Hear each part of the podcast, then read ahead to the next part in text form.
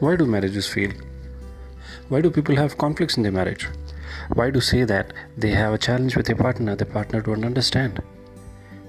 Why it is commonly said that marriages are like this, marriages are like that, and when you get married, this is how it is going to be.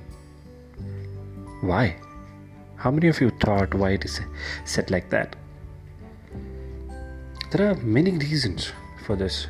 However, I'm going to talk about one of the reasons today. One of the reasons, major reasons why actually people have challenges and fights and even separation in marriage. Yes, some of you might have guessed right. It is the number one reason which I feel is expectation. Yes, you heard it right. Now, you will say that my partner has this expectation, he or she wants this, they always want this, and, and, and so on. However, don't you think that it is your expectation from your partner not to have an expectation? Let me say that again.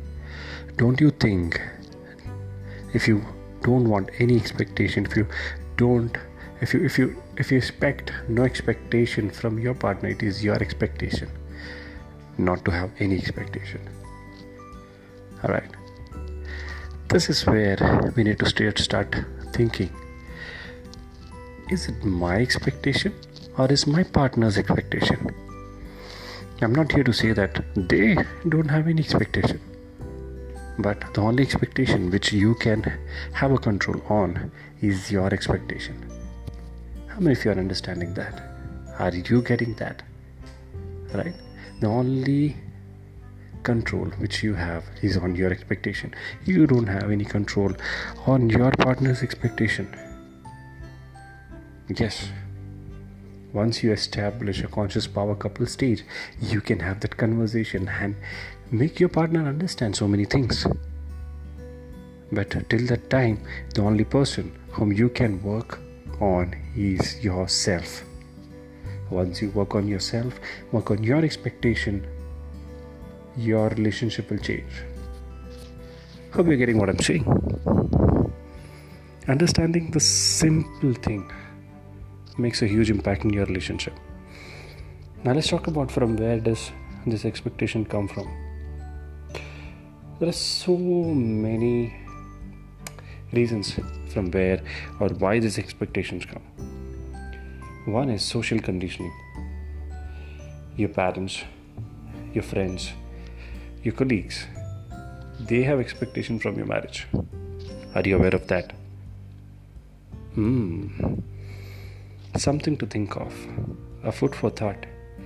Think how many of your expectation from your partner are your actual expectation or are those expectations which your friends your family yeah, uh, which you have seen in social media think think think think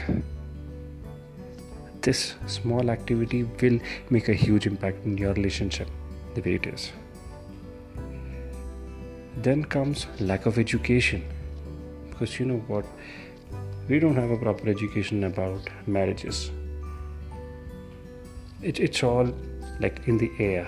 We take whatever is there there we breathe and we make a belief about marriage. And all these um, jokes and the experiences which people have and the exaggeration which happens because of that makes the institution the beautiful institution of marriage a joke, which is sad. And because of these jokes, there is an expectation set that, ah, yeah, marriages are like this, and this is only what I need to expect in my marriage. And with that expectation, you get into marriage. And when you get into your marriage with that kind of expectations, it usually seems to be true. And then your belief gets reinstated. And you start to live a life with expectation but without expectation by suppressing your expectations. And eventually there is no communication between partners and challenges starts love fades away and it goes to separation.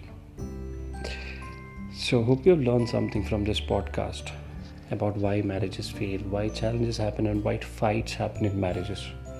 So, if you have got any value, comment what you have learned and how you're going to make a change in your relationship. All right, see you in my next podcast.